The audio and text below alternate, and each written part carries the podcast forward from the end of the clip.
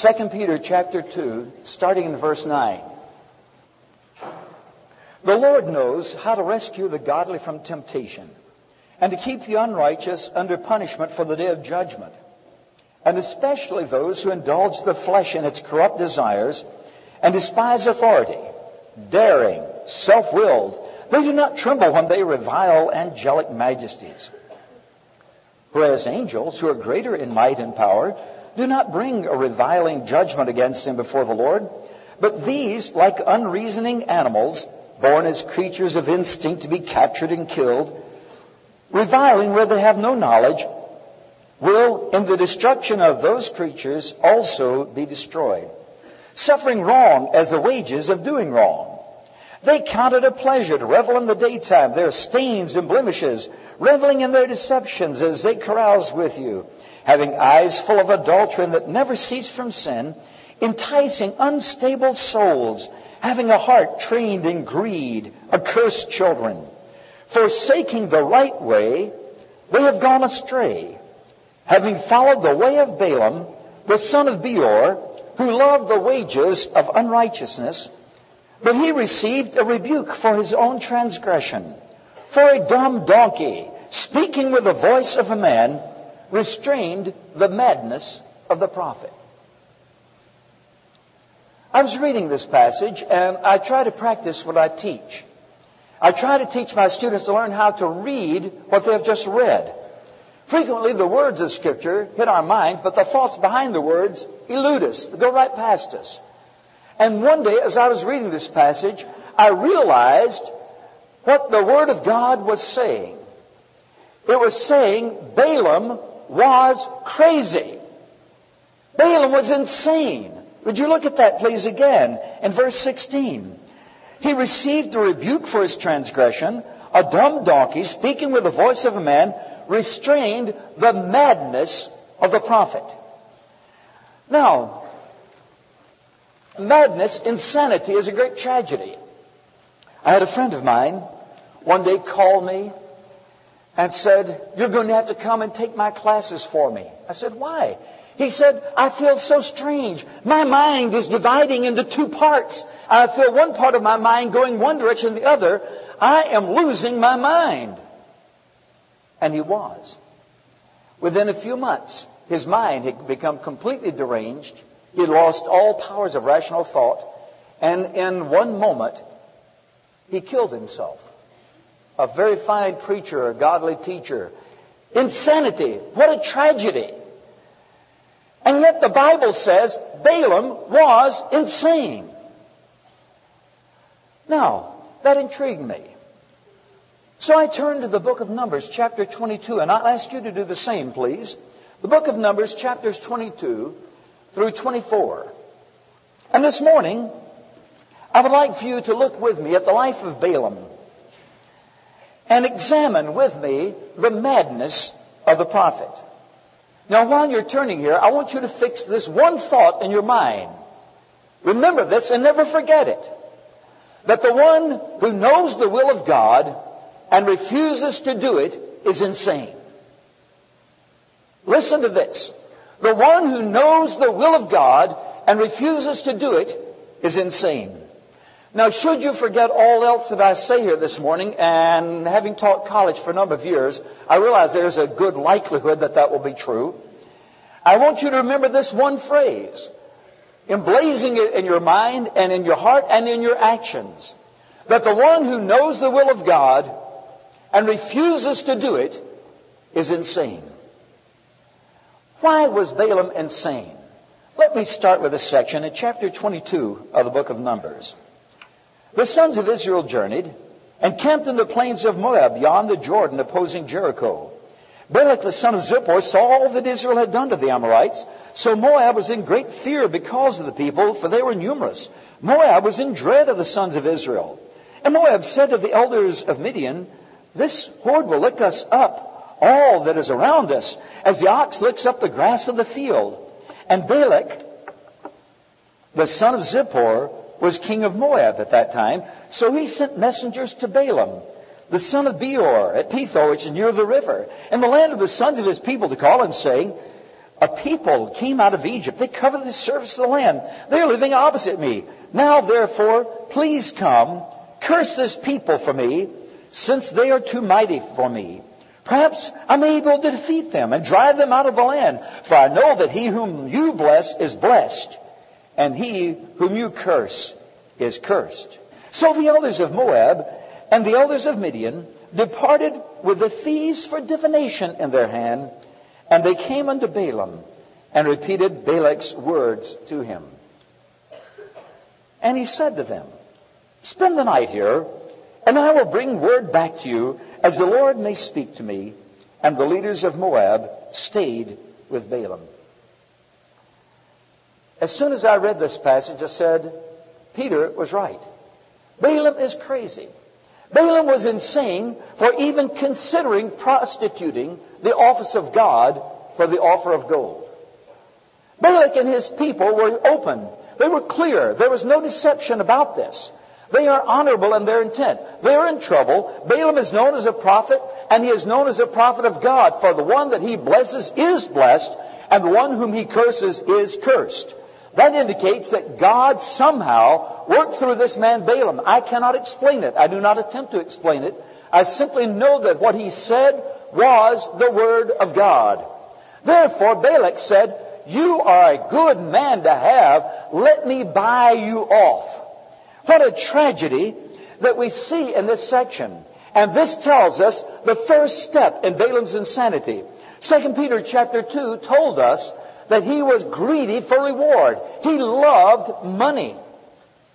This does not say Balaam was a, uh, a lascivious, sinful man in the sense of the lust of the flesh or anything of that nature. He may not have loved unrighteousness, but he loved what it gave to him. He liked the money he made from this.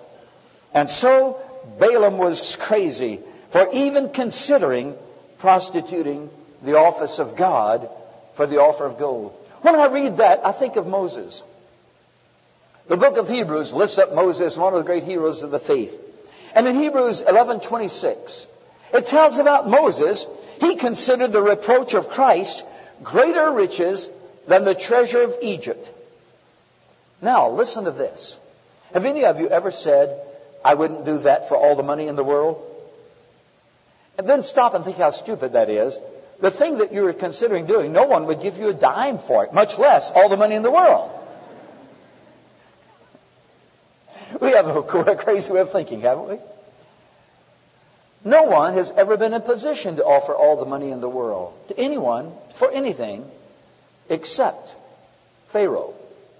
Go back to the story of Joseph. Joseph taken into captivity, sold by his own brothers. Yet through the power of God, God revealed to Joseph his will, and he revealed the future of Egypt. And because of the visions that Joseph was able to interpret of the seven bad years, uh, good years followed by seven bad years, he was able to manipulate. And you read this story. First, the Pharaoh got all the money from the people. And not only from the people of Egypt, but there was famine throughout the whole Mid East. And all the nations poured all their money into Egypt in those seven bad years so that Egypt had all the money of the world. And if you read this story carefully, it did not go into the coffers of Egypt. It went to Pharaoh. In essence, Pharaoh, because of the work of Joseph, had all the money in the world. The same line was there just a couple of generations later when the people of Israel were being persecuted. The Pharaoh rose who did not know Joseph but the people of Israel were being persecuted, made slaves. Moses, through the grace of God, was taken as a son of Pharaoh's daughter. He was being groomed to be Pharaoh, to have a high position in Egypt. All he had to do was say, I am an Egyptian, I am not an Israeli. That's all he had to do. Instead, when the time came, Moses looked at all the wealth of Egypt. He looked at all the money in the world, literally, not figuratively, and said, I choose to suffer with the people of God rather than to have all the wealth of the world. The one person who said, I wouldn't do that for all the money in the world and had it offered to him. Now, may I ask you something? What are you considering doing with the work that God has given to you? You know, it's amazing. God has, has endowed so many of you students with great abilities, great talents, great energy and desires. You have the ability to do. That's why you're in college to develop this. And yet, some of you right now are selling out for other things. Position. Oh, I don't mean great lofty position. Very few of us in this room, if any, will ever be offered great positions. But it's amazing how the smallest position causes people to give away the thing they hold dearest so they can rise in the esteem of others. Popularity. This is your damaging point. You're afraid to do right because you won't be popular. You're afraid to take a stand with some of your friends who are asking you to do the things that you should not do. And you're afraid because, after all, I won't be popular. You are crazy if you consider selling out God and consider selling out the work God has called you to do just because of what you can get out of it. What a tragedy. This is so wrong in the light of the price that was paid for our redemption. Marvelous passage, 1 Peter 1.18, you are not redeemed with corruptible things, perishable things, like silver and gold, but with precious blood as of lamb unblemished and spotless, the blood of Christ. What a ransom. In the 16th century, the Spanish conquistadores under Francisco Pizarro came down into South America looking for gold. They went into the land of the Incas and found only scattered little coins here and there, nothing of silver and gold. The fame, wealth and the gold did not exist as far as they were concerned. They finally arrived at Cusco, the capital of the Incas. The proud chief Atahualpa was the king of the empire. They imprisoned him and were going to slaughter him as they had slaughtered so many others. Atahualpa remembered that he was a king and Without his leadership, the people would be helpless in the face of the Spaniards. And despite his pride and despite his lack of fear, he offered the Spaniards a very fair trade. He went before Pizarro and said, You spare my life, and I will fill the room in this high with gold. The Spaniards burst into laughter. This is hysterical. We haven't seen any gold. Atahualpa was furious that they had laughed at him. And he said, and I will fill the next room to that height with silver. They began to stop laughing. And they agreed. You bring us that gold and your life will be spared. Atahualpa sent the message. And throughout all the land of the Incas, the people went into their storage and hoards and into their temples and into the places where they had hidden their money. They scraped the gold and silver off their idols and images. And within just a few weeks, Atahualpa's promise was fulfilled. The room was filled with gold. The next one was filled with silver. When it was melted down, in the coin of that day, not current numbers, that day, the amount was worth over $35 million in gold alone. The most incredible ransom history has ever known in value of dollars. Treacherously, the Spaniards killed Atahualpa. Only they were kind to him. They choked him to death instead of burning him alive. What a tragedy we see here. the most expensive ransom in history had proved entirely ineffective. There was a day, though, when another word went out. Word went out through heaven that men were imprisoned by the power of sin, and that unless they were ransomed, they would be doomed to an eternal damnation. And therefore God stripped heaven of its greatest treasure, Jesus Christ, His most personal loved Son, and sent Him on this earth to die on the cross of Calvary and to shed his blood. Oh, my friend, we were not redeemed with those corruptible things like silver and gold, but with the precious blood of Christ. Atahualpa's ransom proved worthless, but everyone who receives the redemption of Christ is ransomed completely. The error of Balaam for reward. The man who knows the will of God and refuses to do it is insane. Balaam was crazy. Balaam was insane further. Let's read a little bit further. After verse 7. After we have read here, they went to the Midian, and, and he came to them and said, Spend the night here. I'll bring back word to you, as the Lord may speak to me. And the leaders of Moab stayed with Balaam. Then God came to Balaam and said, Who are these men with you? Balaam said to God, Balak the son of Zippor, and he gives the word that Balak asked, verse 12. And God said to Balaam, Do not go with them. You shall not curse the people, for they are blessed. So Balaam arose in the morning and said to Balak's leaders, Go back your land, for the Lord has refused to let me go with you. At this point, I wish I could stop reading. Had this story stopped here, we would look at Balaam as one of the great heroes of faith of the Old Testament. Offered vast rewards, and he said, God said this, I cannot go against God, I will not do it. But the story does not stop. Warning, Taking the right stand in the will of God for your life one time isn't sufficient. It must be a settled attitude of heart. Here we go with Balaam. Watch this. Balak sent more leaders, more numerous and more distinguished. Therefore he said, Let nothing, I beg you, hinder you from coming. I will indeed honor you richly. And I will do whatever you say. Please come and curse this people for me. And here we think Balaam as a true man. Oh, what a powerful man of God. Though Balak were to give me his house full of silver and gold, I could not do anything, either small or great, contrary to the command of the Lord my God. I am going to take God's word. No, no, no. Next verse. But stay this night, and I'll find out what else the Lord will say to me. Balaam is insane for attempting to move the immutable God. The will of God has been revealed. The scriptures are clear. My friends, when scriptures are clear, there is no further need to pray about it. When the will of God says do this, you don't go say, oh Lord, should I really do this? When the word of God says don't do this, don't pray about it. I am telling you that it is insanity to try to change God's will on a matter. Do not go, says God. They are cursed. The people of Midian are cursed. My people are blessed. Please do not confuse perseverance with presumption. Perseverance is when we're praying something we know is in the will of God, and we continue to pray and continue to pray. Presumption is contrary to the will of God.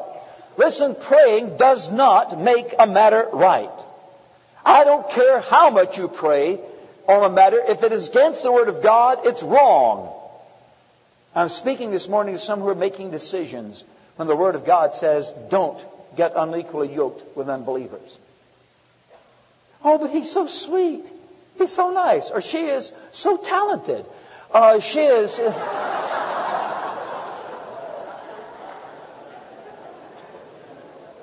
and you pray about all the things, and you say, Oh Lord, please, let this be your will, please. Answer, God says, don't. I don't care how much you've prayed about it. If God says don't, you don't. The man who tries to change the will of God when the Word of God is clear is crazy. You don't change God. Let me continue with Balaam a little bit further. Verse 20 and 21. God came to Balaam at night and said, The men have come to call you. Rise up and go with them. But only the word I say you shall do. Now the implication is this. If they call you in the morning, then get up and go. Read verse 21. So Balaam arose in the morning. Guess who the first one up in the morning was? Let me tell you something, friends. He is pretending to do the will of God. Listen to this. Because the men said, come and go with us. And they took for granted if Balaam said, all right, the Lord said I could go, that meant God was going to bless. I want you to observe once again, the men of Balak are honest men. They have integrity. They have not tried to be deceitful. They are paying for a prophet. That's the normal thing to do in that day. And they think this is a prophet of God. Look what it does to the work of God for Balaam to pretend to go along and said, Oh, gentlemen, I prayed all night, and now God said I could go with you. Pretending to do the will of God is a deceitful thing. It will destroy you. It will destroy everyone around you. What a terrible thing. This is insanity. Balaam went along. These men now feel, all right, things are okay. 1 Kings 13, there's a tragic story there. God gave a prophet a message to deliver. He went to the kingdom of the north. He was a man of God. And he went to Jeroboam and cursed the altar Jeroboam was on. You're, many of you know the story. Jeroboam reached out to grab the prophet. The, Jeroboam's arm was paralyzed. And he realized this is a man of God. I can't touch the man of God. And he said, please pray for me. And the man of God prayed for him. And Jeroboam's arm was restored. But the prophecy was given. God had told this man of God, you go one way, you come back another. Do not repeat, do not come back the same way that you went. The story of the man of God was told to a person who was called an old prophet, there in verse 11. The old prophet heard about this and he said, I've always wanted to meet a real man of God. We don't know what kind of a prophet this man was. Apparently he was one of those who simply knew enough of the Word of God to teach others. But he said, Oh, I've always wanted to meet one of these guys that could do that. So he sent his sons out. And he said, I can't come. The sons reported to the father and he said, I'll go see him. And he ran out and caught up with him and he said, An angel of the Lord told me to change your message, come back and spend the night with me. The prophet is so eager that he lies in the name of God. He pretends that it's God's will. The man of God, forgetting, God said, Don't do it. Deceived by man said, I know God's will. He just spoke to me personally, went back. And as soon as he did, the old prophet was empowered by God and said, You shouldn't have followed me. You're going to die for this. And as soon as they parted, the lions came and destroyed the man of God. The old man who was a prophet regretted it and buried him in his own tomb. Watch. He lied about the will of God. You had better be careful saying, I know this is the will of God when you know you're doing contrary to the Word of God. I have talked to people that say, well, I know what God's Word says, but this is what we're going to do because after all, it seems good to us in a situation. You are crazy if you pretend to do the will of God. You'll destroy yourself and destroy others. The one who knows the will of God and refuses to do it is insane. We follow Balaam as he goes down. And there in Numbers chapter 22, he's on his way now. We read in verse 22, God was angry. You disobey God and pretend that you're doing God's will, God gets angry. God sent his angel down, and the angel of the Lord stood in the way against him, a sword in his hand.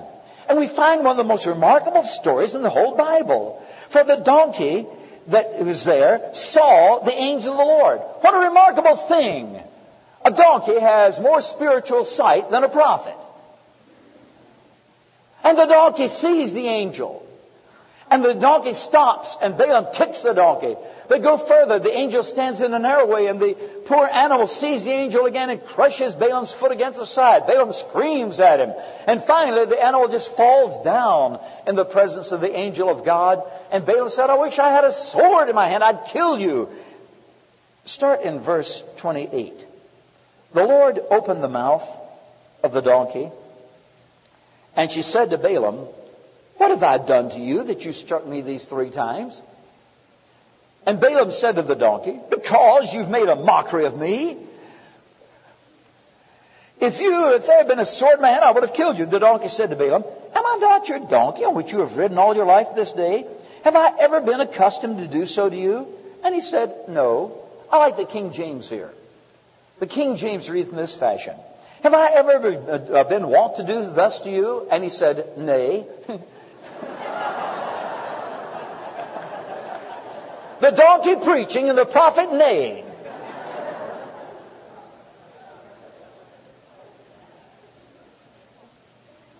Balaam was insane for not recognizing the seriousness of the situation. May I point something out?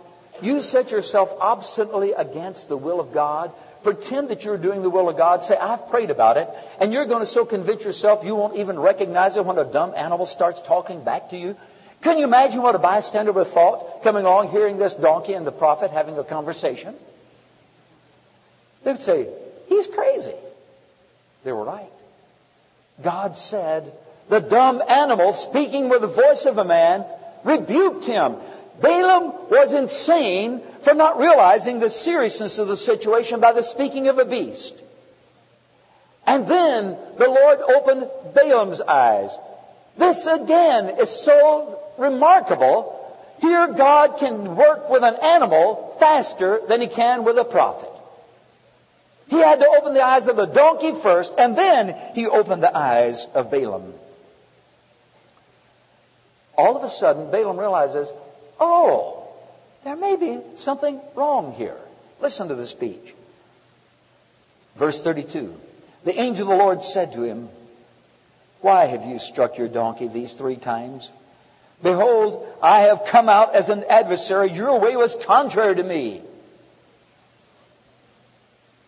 But the donkey saw me and turned aside from me these three times.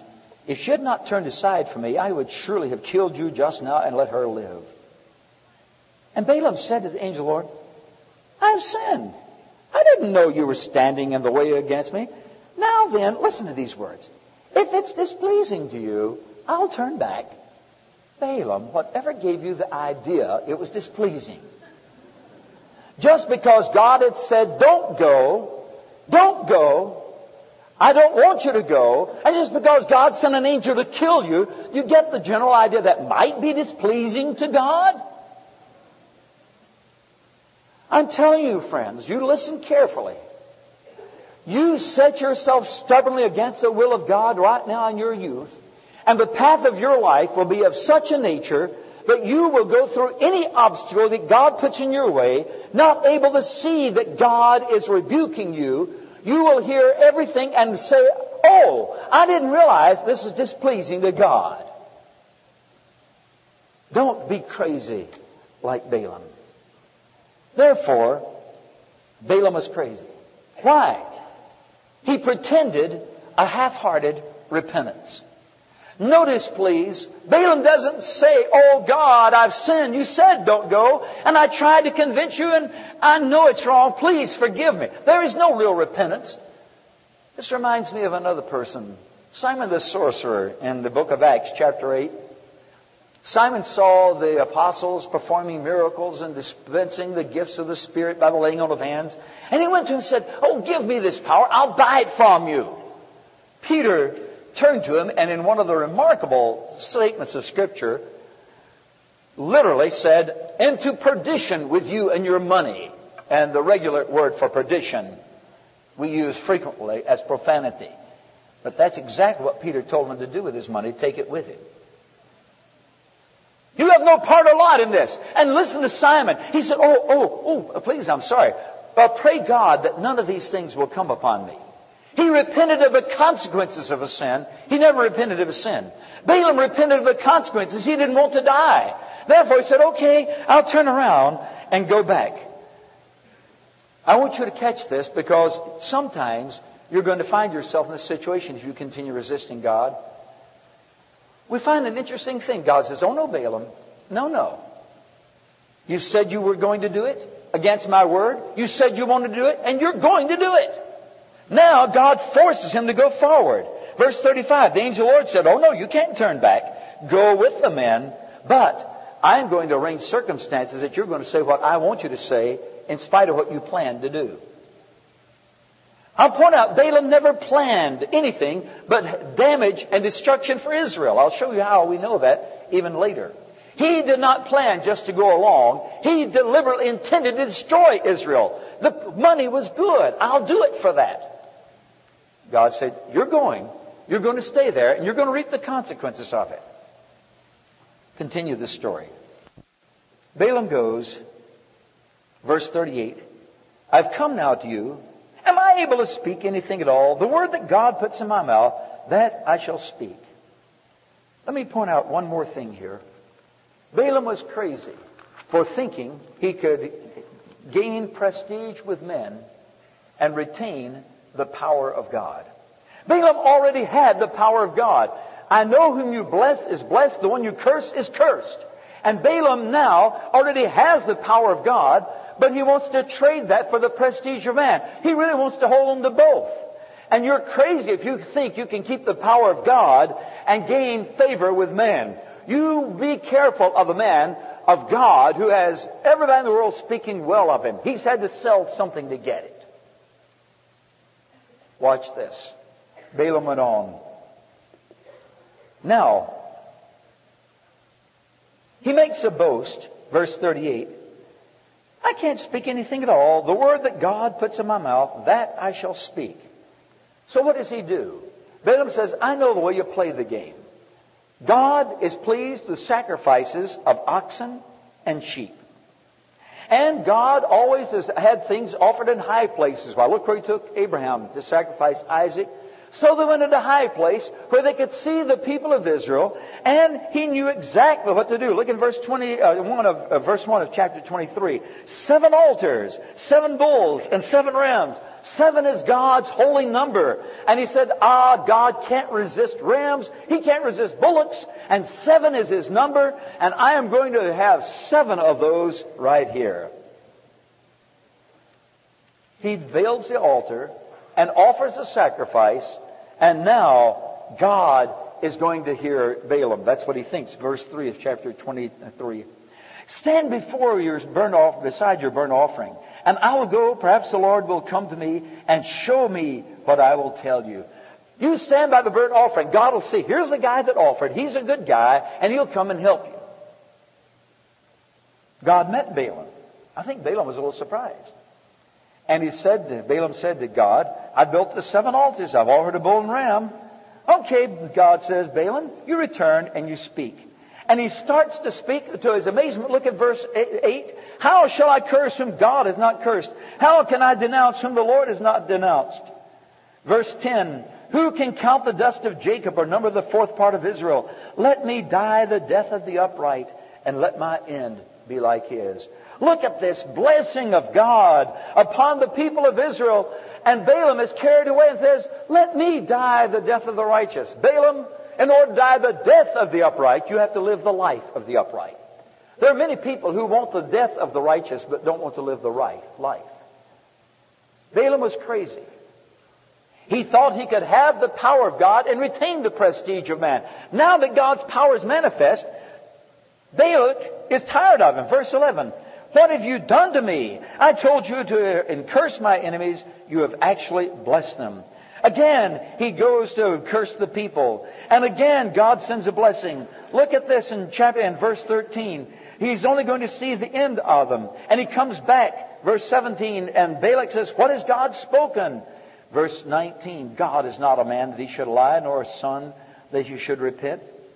He is not going to do this. Whom he has blessed, I cannot revoke. Verse 25, don't curse them or bless them. Don't say anything. Now Balaam is forced to say, didn't I tell you God makes me speak? Finally, in verse, uh, chapter 24, verse 1, when it pleased the Lord to bless Israel, he did not go at other times to seek omens. And listen to this prophecy that he comes up with. I'm going to go to the end of chapter 24, verse 17. I want you to hear this. Right in the midst of a man trying to violate the will of God and trying to curse the people of God, God makes him speak blessings on Israel. I see him, but not now. I behold him, but not near. A star shall come forth from Jacob. A scepter shall rise from Israel. Hear the prophecy of the star of Messiah. Right in the midst of this. God's power is known in spite of a false prophet. Now let me point this out. Sometimes you are obstinately refusing to do the will of God. You're put in a situation where everyone realizes now you are wrong, and yet God is going to work a blessing through it. Now hold on to that. It's not a thing to rejoice over. It's a thing to be sad over. We go to the end of the story of Balaam, the last part of chapter 24. Verse 25. Balaam arose and departed, and returned to his place, and Balak also went his way. Verse 1 of chapter 25. While Israel remained at Shittim, the people began to play the harlot with the daughters of Moab. Balaam is insane for thinking he can pervert the people of God and escape the punishment of God. Look at these two verses together. They are not accidental. Revelation chapter 2, verse 14 clarifies this for us quickly. In the letter to the church, God said this, You have there some who hold the teaching of Balaam, who kept teaching Balak to put a stumbling block before the sons of Israel, to eat things sacrificed to idols, and to commit acts of immorality. Balaam was angry with God. God was keeping him from doing what he wanted to do. God had kept him from getting the reward that Balaam so desperately wanted. And Balaam said, all right, God, I can't give up prophecy and destroy your people, but I'm going to do it anyway. And he told Balaam, Balak, God is a holy God. He cannot bless a corrupt people. Now send all of your women into the camp of Israel and let them have, the men have their way with them and God will curse Israel. God did. 24,000 people of Israel were destroyed in a plague because of the sins. If you'll read the rest of chapter 25, you'll see this. Balaam, you haven't got away with it. You think you have. Balaam was crazy for thinking that. Let me continue. One final look at Balaam. Numbers 31, verse 8. They killed the kings of Midian along with the rest of their slain. Avi and Rekem and Zur and Hur and Reba, the five kings of Midian. They also killed Balaam, the son of Beor, with a sword. God said, I've had enough. Kill him. Even after all this, there's some people that will say, oh, but look at the results. A wonderful prophecy. It was worth it. What are the real results? Israel became polluted and plagued. 24,000 died in the plague. Balaam, expelled from his prophetic office. He is executed by divine decree. He is execrated at every further expression of his existence in the Bible. Nothing good is ever said about Balaam, a man who is insane. The man, the woman who knows the will of God and refuses to do it is crazy. Shall we pray? Help us, Heavenly Father, to realize that the only true sanity, the only true way of life is obedience. Father, your word speaks to us. Help us to obey it. Help us not to be like Balaam and continue asking for things that we know are contrary to your word. Help us not to be like Balaam and pray over things that we know are wrong. Help us not to be like Balaam and pretend to others that we're doing the will of God, knowing that we're not. Oh Lord, how we want these students today to be wise men and not be mad. To be in their right mind and not to be out of their minds. We pray, Father, that we will listen to your word and that we will obey. We ask this in Jesus' name. Amen.